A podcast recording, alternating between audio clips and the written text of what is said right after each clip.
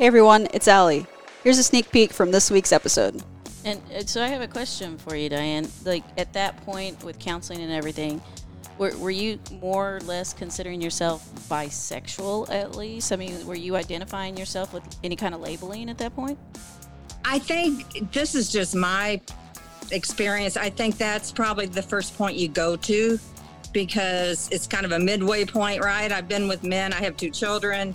You know, I didn't die being with a man, but now I, I'm I'm sorry, that was really funny. you know, it was like, okay, well, maybe I'm just kind of in the middle of the spectrum. Maybe that's where I am.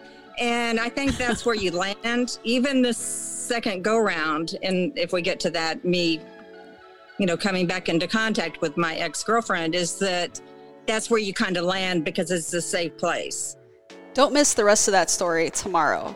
Subscribe to us on your favorite podcast platform to be notified when new episodes release. Keep it real, everyone.